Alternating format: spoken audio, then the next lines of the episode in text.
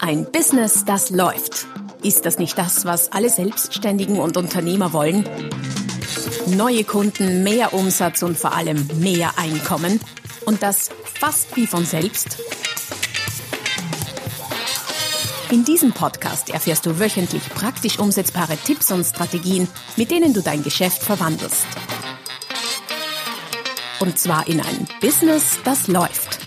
Von und mit Roman Kmenter. Hallo und herzlich willkommen zum Podcast Ein Business, das läuft, Folge Nummer 252 mit dem Titel Dein Warum und deine Positionierung. Es geht darum, wie deine Positionierung mit deinem Warum zusammenhängt oder anders gesagt auch, wie deine Positionierung von deinem Warum abhängt aber nicht nur die Positionierung, sondern dein Warum beeinflusst auch sehr viele andere grundlegende Faktoren an deinem Business. Und darüber möchte ich mich heute mit dir quasi unterhalten und solltest du zum ersten Mal auf meinen Podcast gekommen sein, drüber gestolpert sein, dann mach zwei, drei Dinge, nutz die Gelegenheit und abonnieren gleich, dann versäumst du auch die zukünftigen Folgen nicht. Schau mal vorbei auf der www.romangmenta.com. Dort findest du nicht nur die vergangenen und dann auch die zukünftigen Folgen des Podcasts, sondern auch diverses hilfreiches Downloads, E-Books und so weiter und so fort. Schau vorbei. Und drittens, ja, bleib dabei, denn heute geht es um ein extrem, so wie ich finde, ein sehr spannendes Thema. Ähm, auf das Thema gekommen bin ich durch ein Interview mit John Verylow, das ich vor kurzem gehört habe auf YouTube. Und John Verylow werdet ihr wahrscheinlich vermutlich nicht kennen, hat ein hat mehrere, aber ein sehr gutes Buch geschrieben, das heißt Build to Sell, also gebaut, um es zu verkaufen. Und es geht darum, wie man ein Unternehmen aufstellen muss, damit es dann auch verkaufbar ist, was ein Gedanke ist, der mich gerade sehr beschäftigt. Das Buch habe ich ist über zehn Jahre alt, glaube ich, habe ich vor Jahren schon mal gelesen, bin jetzt wieder drauf gestoßen. Und in diesem Interview ähm, meint John, er hat oder sie haben äh, sehr viel Studien, sehr viele Studien gemacht, wo es auch um die Motivation ging oder geht. Warum ist ein Unternehmer Unternehmer oder warum wird jemand Unternehmer? Und er hat gemeint, es gibt drei wesentliche Gründe, warum jemand Unternehmer geworden ist oder wird. Jetzt kannst du mal nachdenken, hm, was könnten das sein? Ich lasse mal ein bisschen Zeit. Was ist der Grund bei dir? Ich nenne dir dann die drei, dann kannst du dich entscheiden und dann löse ich es so ein bisschen auf. Das heißt, die, dieser Podcast ist nicht nur spannend für diejenigen, die jetzt gerade gründen oder darüber nachdenken, Unternehmer oder Unternehmerin zu werden, sondern vor allem auch für Menschen wie mich, die äh, schon lange Unternehmer sind, aber das immer wieder mal reflektieren, um den Kurs für die Zukunft zu bestimmen. Was sind die drei Gründe? Grund Nummer eins ist Freiheit. Also ich will Freiheit haben, höchstmögliche Unabhängigkeit äh, von allem und jedem und deshalb bin ich Unternehmer geworden. Wäre Grund Nummer eins. Grund Nummer zwei ist etwas Großes zu schaffen. Also ein weltumspannendes Unternehmen, wie auch immer, wie es so schön heißt, eine Delle ins Universum zu hauen. Und Grund Nummer drei ist, der oder die Beste in einem bestimmten Bereich zu sein oder zu werden. So, und jetzt kannst du mal für dich drüber nachdenken, hm, von diesen drei Gründen, was ist dein Grund? Vielleicht gibt es ja auch einen vierten und fünften mag durchaus sein, wobei ich glaube, die drei decken so ziemlich oder sehr vieles ab. Vielleicht nicht alles, aber sehr, sehr vieles ab. Und äh, laut John Verylow gibt es auch einen, einen Winner der drei Gründe, das heißt einen, warum die meisten aus, aus seinen Studien die meisten Unternehmer Unternehmer geworden sind. Und wenn du dir jetzt klar bist, warum das bei dir der Fall ist, und wenn du sagst zwei oder drei, okay, aber nimm dir den einen Hauptgrund heraus. Die Auflösung lautet Freiheit. Freiheit ist das stärkste Motiv, das häufigste Motiv, warum jemand Unternehmer wird. Und diese Motive haben, wie erwähnt, eingangs einen äh, sehr wichtig oder sehr wichtige Auswirkungen auf deine Positionierung und dein Business ganz generell und um die Auswirkungen wird's in den nächsten, ich sag mal 15 Minuten oder so gehen. Lass uns daher die drei Gründe, die drei Warums, die drei Motivationen einen nach dem anderen durchdenken. Fangen wir vielleicht gleich bei der Freiheit an, nachdem das laut John Verillo der häufigste Grund ist und auch bei einer äh, Umfrage auf LinkedIn, die ich gestartet habe vor, ich glaube, zwei Tagen jetzt vor dieser Aufnahme, das heißt, die läuft noch ein paar Tage, scheint es so zu sein, dass Freiheit der stärkste oder der häufigste Grund, die häufigste Motivation für Unternehmer und Selbstständige ist.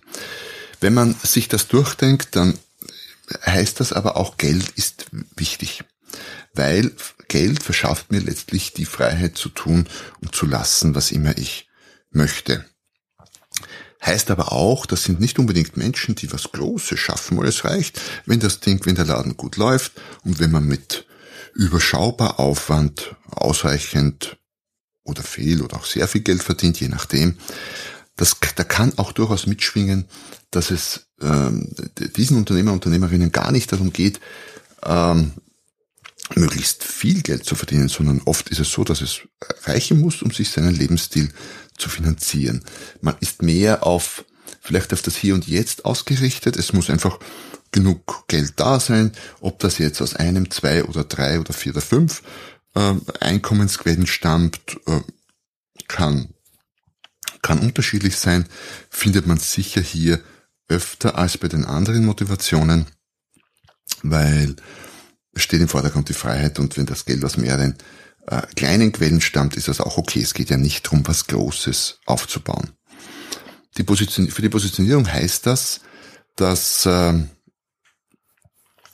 es eine Person, personenbezogene Positionierung sein kann, aber auch nicht muss. Das kann auch eine Mischung sein von jemand, der äh, Steuerberater ist, eine kleine Kanzlei betreibt, ähm, nebenbei auch in Immobilien investiert und da ein, zwei GmbHs vielleicht hat und dann auch noch irgendwas ganz anderes macht, keine Ahnung, Bücher schreibt oder was auch immer. Ähm, die Positionierung als Person, wenn das der Fall ist, wie beim, beim Steuerberater vielleicht nicht so sehr, aber bei, bei jemandem, der, der Trainer, Coach, Speaker ist, verstärkt, hat einen Nachteil, dass das Unternehmen irgendwann schwerer bis gar nicht verkaufbar ist. Wenn ich im Gegensatz dazu mein Unternehmen als äh, Unternehmensmarke auf den Markt auf dem Markt darstelle oder als Produktmarke, tue ich mich natürlich sehr, sehr viel leichter, das Ding irgendwann zu verkaufen. Das heißt, das gilt auch zu überlegen bei der Positionierung. Das hängt, wie gesagt, auch mit, mit dem Grund äh, fürs unternehmerische Tun ein wenig zusammen. Jemand, bei dem Freiheit der stärkste Antrieb ist, wird auch eher alleine arbeiten, sprich nicht unbedingt keine Mitarbeiter haben, aber tendenziell keine Partner oder Beteiligung, Partner haben oder Beteiligungen eingehen. Warum? Weil die, weil die Freiheit dadurch eingeschränkt ist. Natürlich muss mich abstimmen mit jemandem. Und das kann manchmal mühsam sein, weil die Interessen, wie ich aus eigener Erfahrung aus diversen Unternehmen partnerschaftlicher Art in meiner Laufbahn gemacht habe, da können die Interessen schon, schon stark auseinandergehen. Das heißt, wenn bei dir Freiheit der, das treibende Motiv ist, dann pass auf, äh, mit wem du Partnerschaften eingehst oder ob du über Partnerschaften eingehst. Heißt aber auch, dass Anteilsverkäufe an deinem Unternehmen zum Beispiel ganz schwierig sein könnten, weil dann gibt es ja wieder jemanden, der mitspricht. Auch in Richtung ähm, Mitarbeiter. Ja, da muss, da müssen auch keine Mitarbeiter sein in so einem Unternehmen. Ähm, erstens schränken Mitarbeiter potenziell auch ein wenig die Freiheit ein, klar. Äh, man hat Verantwortung, man hat, hat Abstimmung, äh, man ist nicht, man, man kann zwar theoretisch äh, alles entscheiden, praktisch aber ist es durchaus sinnvoll, sonst brauche ich keine Mitarbeiter, diese auch mit einzubinden. Das heißt, es schenkt, es schenkt die Freiheit schon ein. Gleichzeitig, ohne Mitarbeiter ist es natürlich schwer bis unmöglich, etwas wirklich Großes aufzubauen. Und was ein mögliches Exit-Szenario angeht, das heißt irgendwann, wenn du das mal nicht mehr machen willst, was dann mit deinem Unternehmen? Ähm, dann, wenn es denn verkaufbar ist, weil es nicht so sehr auf deine Person bezogen ist, dann macht es sehr viel mehr Sinn, es wirklich komplett zu verkaufen, keine Teile zu verkaufen, keine Earn-outs, das heißt, du bleibst noch im Unternehmen, arbeitest noch mit, aber der Eigentümer ist schon jemand anderer und du hältst noch ein Drittel der Anteile. All das ist schwierig, wenn Freiheit für dich der, äh, der starke Antrieb ist fürs unternehmerische Dasein. Das heißt, zusammengefasst, Freiheit, das häufigste Motiv, scheinbar, ähm, und mit diversen Konsequenzen, die du berücksichtigen solltest. Auf diverse Probleme, die sich aus den Motiven ergeben können, komme ich am Ende des, dieser Folge noch zu sprechen. Kommen wir zum zweiten starken Motiv, nämlich das etwas Großes aufzubauen. Viele meinen ja, ähm, das wäre das, das am häufigsten vorkommende treibende Motiv für Unternehmer. Ist es nicht. Aber es gibt natürlich ein paar sehr bekannte Namen, die genau das geschafft haben und dadurch die öffentliche Meinung wahrscheinlich in der Richtung so stark prägen. Typische Vertreter des Motivs etwas Großes aufbauen sind Menschen wie Elon Musk, wie Jeff Bezos, wie Steve Jobs. Es war, da ist Geld egal, so komisch das klingt. Geld ist ein Mittel zum Zweck. Es geht nicht darum, Geld zu verdienen primär, sondern was Großes aufzubauen. Es sind manchmal auch Menschen, die, die selber keinen also nicht unbedingt einen großartigen Lebensstil führen müssen, wenngleich ich weiß, dass äh, sich die genannten, vor allem Elon Musk und Jeff Bezos, durchaus die eine oder andere Yacht oder das eine oder andere Häuschen auf einer Insel oder so gönnen, seinen gegönnt. Aber Geld ist nicht der treibende Faktor. Es geht nicht ums Geld, sondern es geht um die, das Unternehmen, um die Idee dahinter.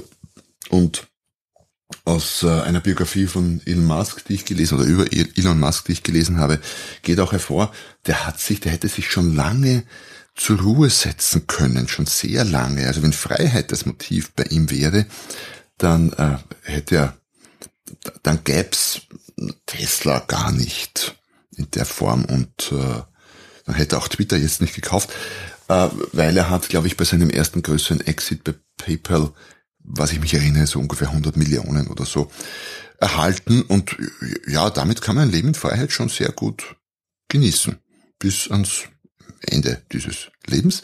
Aber dann ging's nicht. Und Elon Musk hat sich äh, im Laufe der Jahre immer wieder bis bis auf den letzten, quasi auf den letzten privaten Dollar verschuldet, um seine Ideen, seine Unternehmen voranzutreiben. Das heißt, Geld ist nicht der treibende Faktor, ist nur ein Mittel zum Zweck. Wenn ich das vorhabe, oder wenn du das vorhast, äh, dann macht es tendenziell Sinn, dich als Unternehmens- und nicht als Produkt- oder Personen, also als Unternehmensmarke zu positionieren, so, oder auch als Produktmarke soll sein, ähm, aber nicht als Personenmarke. Als Personenmarke sind dem tendenziell Grenzen gesetzt. Das heißt nicht, dass es nicht sehr bekannte Persönlichkeiten gibt, die sich als Personenmarke positioniert haben, Tony Robbins zum Beispiel. Ja, klar. Und der macht vermutlich ein paar Dutzend Millionen Umsatz, was schön ist und wo man, wovon man gut leben kann. Aber es ist nicht das wirklich Große.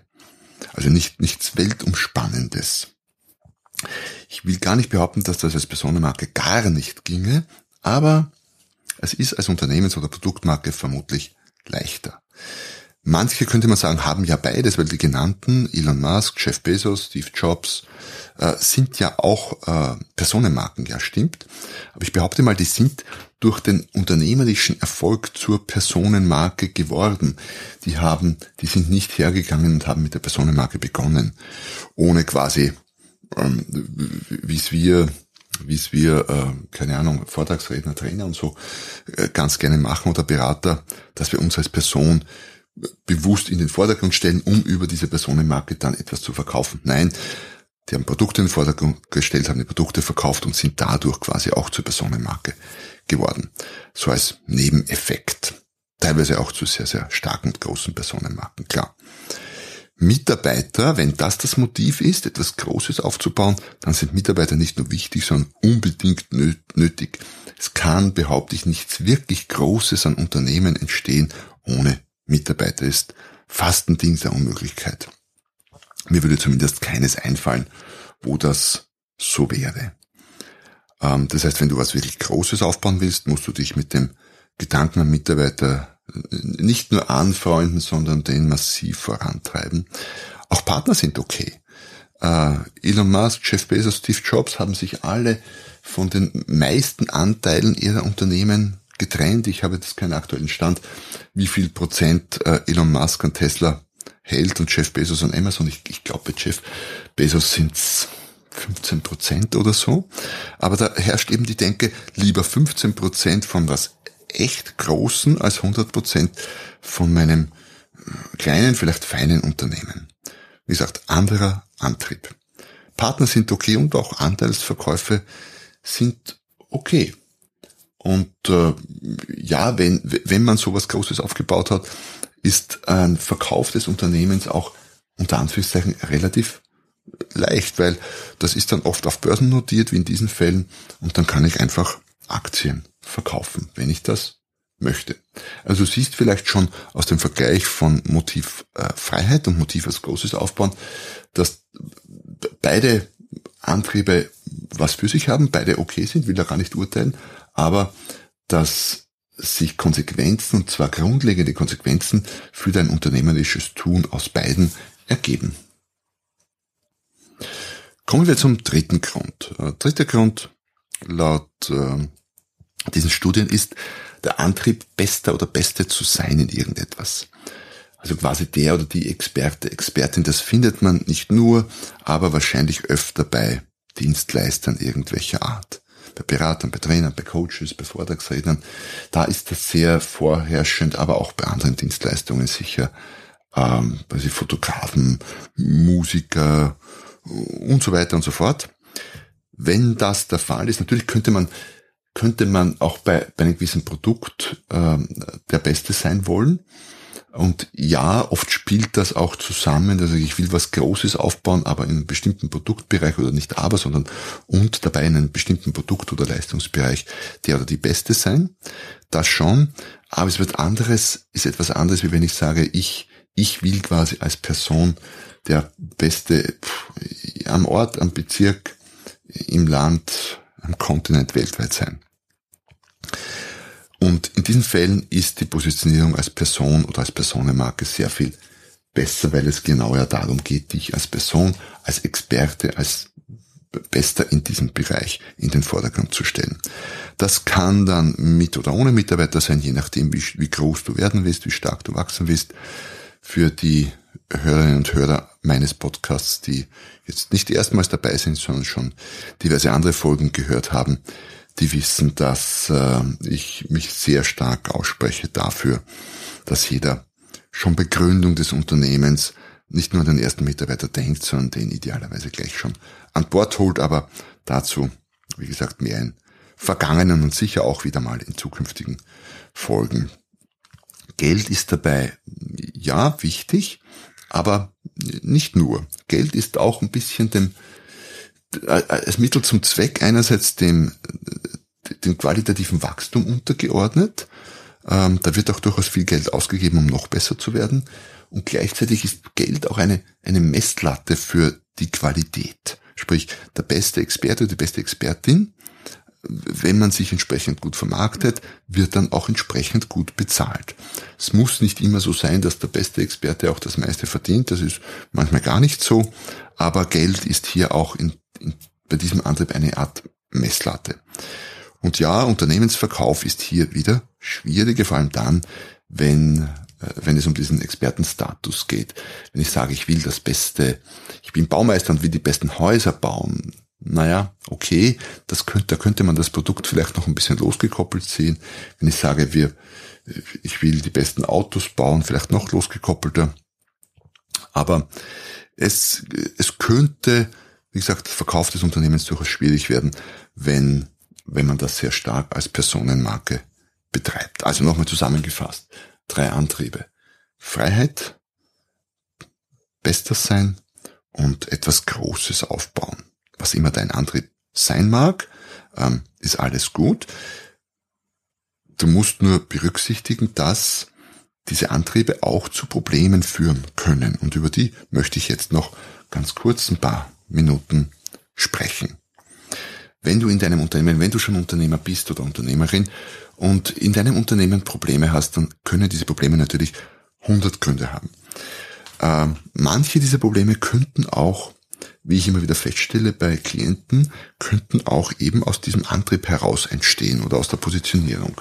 Zum Beispiel zwei Partner, die gemeinsam ein Unternehmen gründen oder auch besitzen, betreiben und der eine will was Großes aufbauen und der andere nur Freiheit.